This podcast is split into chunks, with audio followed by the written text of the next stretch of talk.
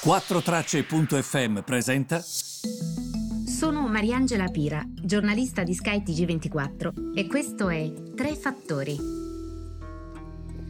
La situazione, quella di oggi, è veramente difficile anche da intelleggere. Noi abbiamo dei mercati che non si stanno comportando bene. Ieri Piazza Affari ha fatto quello che anche l'Europa viene definito il rimbalzo del gatto morto, cioè quando praticamente tu comunque è un rimbalzo molto inutile rispetto a quello che è l'andamento, diciamo, generale.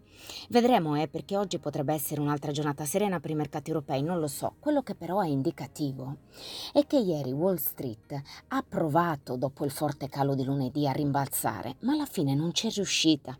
Il Dow Jones ha chiuso in calo. Comunque, nella serata di eh, del, nella serata del nostro martedì in calo e l'S&P e il Nasdaq in rialzo, ma eh, il Nasdaq doveva recuperare ingenti perdite che c'erano state nei giorni precedenti.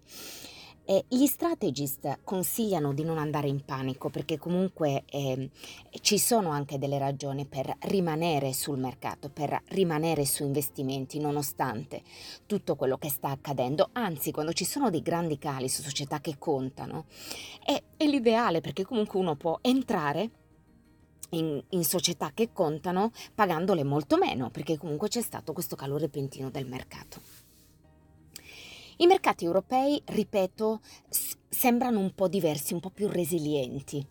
Detto questo, eh, ovviamente noi dovremmo aspettare il dato di mercoledì pomeriggio, che è quello sull'inflazione americana.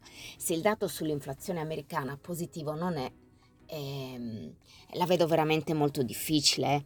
Non è detto che comunque tutti si aspettano un calo dell'inflazione rispetto al mese scorso. Se non fosse così, se l'inflazione invece mostrasse una forte accelerazione, insomma, eh, sarà un dato, come dire, mm, se eh, noi ci rendessimo conto che il carrello della spesa e tutto il resto è cresciuto tantissimo rispetto al mese scorso e non diminuito, quello è un problema anche negli Stati Uniti, che è un paese dove comunque gli stipendi crescono eh, rispetto per esempio a quello che accade in Europa. Come spesso sottolineano gli economisti, sono situazioni completamente diverse. Poi c'è la questione gas. E quella è molto interessante, perché sono cambiate le cose. Che cosa è accaduto? Sostanzialmente le consegne di gas naturale russo all'Europa via Ucraina dovrebbero oggi diminuire del 18%. Questo lo ha confermato l'operatore di rete ucraino. Allora, che cosa accade? Sono due i punti di ingresso, uno a Sokranovka, che dovrebbe proprio azzerare i flussi oggi, l'altro è Suja, che invece dovrebbe vedere un aumento del 12% perché deve sopperire a zero gas passato attraverso il primo punto d'ingresso. Come vi ho detto, vede azzerati i flussi. Quindi, ripetiamo, due punti d'ingresso per il gas in Ucraina, per il gas russo. Sokranovka, che azzera i flussi, Sujka, Sujka, che sostanzialmente che cosa accade? Deve recuperare in parte i flussi azzerati da Sokranovka e quindi avrà un più 12% di flussi. In totale però, con l'azzeramento di Sokranovka, noi avremmo oggi, secondo quanto scrive anche Bloomberg, un meno 18 di consegne di gas. Questo è molto interessante perché vuol dire che comunque c'è una differenza interessante rispetto a ieri. Quali sono le ragioni di questo? Eh, non è dato ancora saperlo. È un problema tecnico?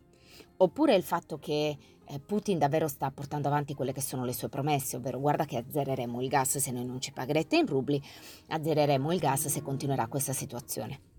Può darsi che sia così.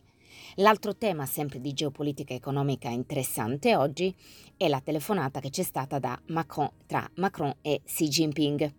Perché è interessante? Per due ragioni, secondo quello che spiegano anche gli analisti. La prima ragione è il fatto che comunque eh, si comincia a vedere Macron che prova a staccare la posizione europea dagli Stati Uniti, cosa che non fanno gli altri, non l'ha fatta neanche Draghi ieri a Washington. Quindi è un Macron che dice parlo con Xi Jinping perché voglio cercare di portare avanti le trattative di pace eh, l'Ucraina, tra l'Ucraina e la Russia. Questo è molto interessante anche perché Xi Jinping ha risposto molto chiaramente dicendo sostanzialmente guardate che eh, la situazione è vostra, il problema è vostro, il problema di sicurezza europea è un problema di sicurezza europeo, non deve essere un problema cinese. Sempre la famosa politica di non interferenza adoperata da Pechino ormai da decenni e che Pechino vuole proseguire perché di problemi non ne vuole e questa è la verità. Xi Jinping dice mm, volete fare tutto quello che volete fare, fatelo a casa vostra, non venite a interrompere la pace sociale che abbiamo in Cina. Molto egoistico come ragionamento, però è sempre stato il ragionamento cinese. È il ragionamento tale per cui nessuno comprendeva l'appoggio dei cinesi ai talebani, o meglio il riconoscimento dei cinesi ai talebani. Perché l'hanno fatto? Come dire, talebani, noi vi appoggiamo a casa vostra, non venite qui nello Xinjiang a sobillare in qualche modo la popolazione musulmana perché noi non abbiamo assolutamente intenzione di accogliervi e per noi sarebbe un problema e comunque ci sarebbero delle ritorsioni. Quindi come dire, noi vi appoggiamo, ma a casa vostra, state fuori dalla Cina. Questo è molto interessante perché è di fatto il ragionamento cinese da sempre, va bene? Allora, invece poi la questione tocca Xi Jinping la questione europea della sicurezza europea. Abbiamo detto che Macron ha detto determinate cose, quindi si sta portando avanti una posizione europea che in qualche modo stacchi la posizione francese. Ieri Biden in modo molto conciliante ha detto a noi siamo, per noi è molto importante una eh, Europa forte. Ovviamente l'Europa forte per lui è importante perché sostanzialmente noi appoggiamo sempre la linea americana. L'Europa forte che lui intende l'Europa atlantica forte, no? Ehm, effettivamente però un'Europa che si ergesse in piedi e che comunque si staccasse dalle diverse posizioni e, por- e, prese- e, e proseguisse una sua posizione in politica est- estera sarebbe mm, invece interessante. Sapete anche recentemente, eh, forse mi avete seguito in un ehm, convegno eh, che avevo moderato su questo, ma anche l'antica Roma è stato un esempio di integrazione, di cultura, di persone sotto un unico governo. E ehm, l'Unione Europea, ci dovremmo chiedere, ha imparato in qualche modo da questo? Quando Draghi dice siamo più uniti, non ci ha diviso, forse una Europa è più unita, ma è unita tutta l'Europa. Quali sono, per esempio, le somiglianze tra quello che è stato l'esperimento riuscito per tantissimi anni dell'impero romano e oggi? L'Europa è un po' figlia dell'impero. Se voi ci pensate, la rete stradale che si vede di notte dallo spazio è uguale alla rete romana. Il nostro web, la nostra lingua, il nostro corpo di leggi, le lettere che digitiamo sullo smartphone, il modo in cui si aprono le porte nella propria casa, tutto il mondo è stato, diciamo, creato a forma di quello che hanno realizzato i romani. Anche Parigi e Londra sono state create da romani.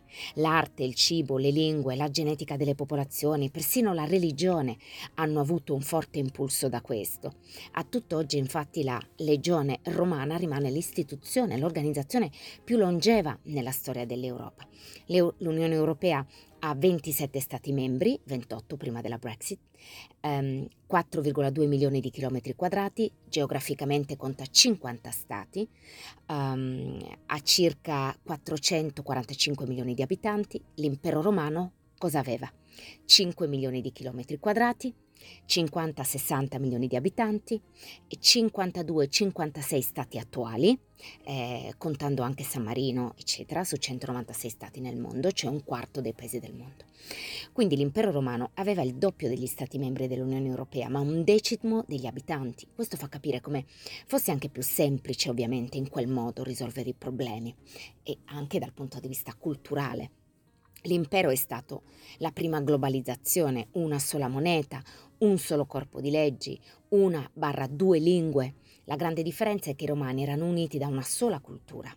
Nascevano sapendo di appartenere ad una sola grande nazione, pur essendo magari greci o celti. Erano coesi perché sapevano di avere una sola identità, come gli Stati Uniti. Vedete il paragone? Noi invece nasciamo già divisi in partenza, per lingue, tradizioni, cucine, geografie, Enna e Trieste sono diversissime. Come possono essere uguali Enna e Parigi?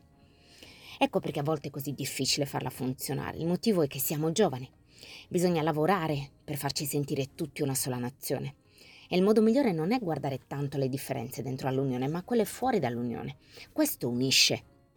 I momenti di crisi come questo ci fanno capire l'importanza dell'Unione Europea. Però eventualmente, evidentemente, non è importante così per tutti Non tutti vedono queste somiglianze, molti invece si concentrano molto di più sulle differenze. E l'ho sempre trovato molto interessante questo. Quindi spero che insomma di avervi dato qualche spunto di riflessione in più. Vi ringrazio per avermi seguito e al prossimo podcast.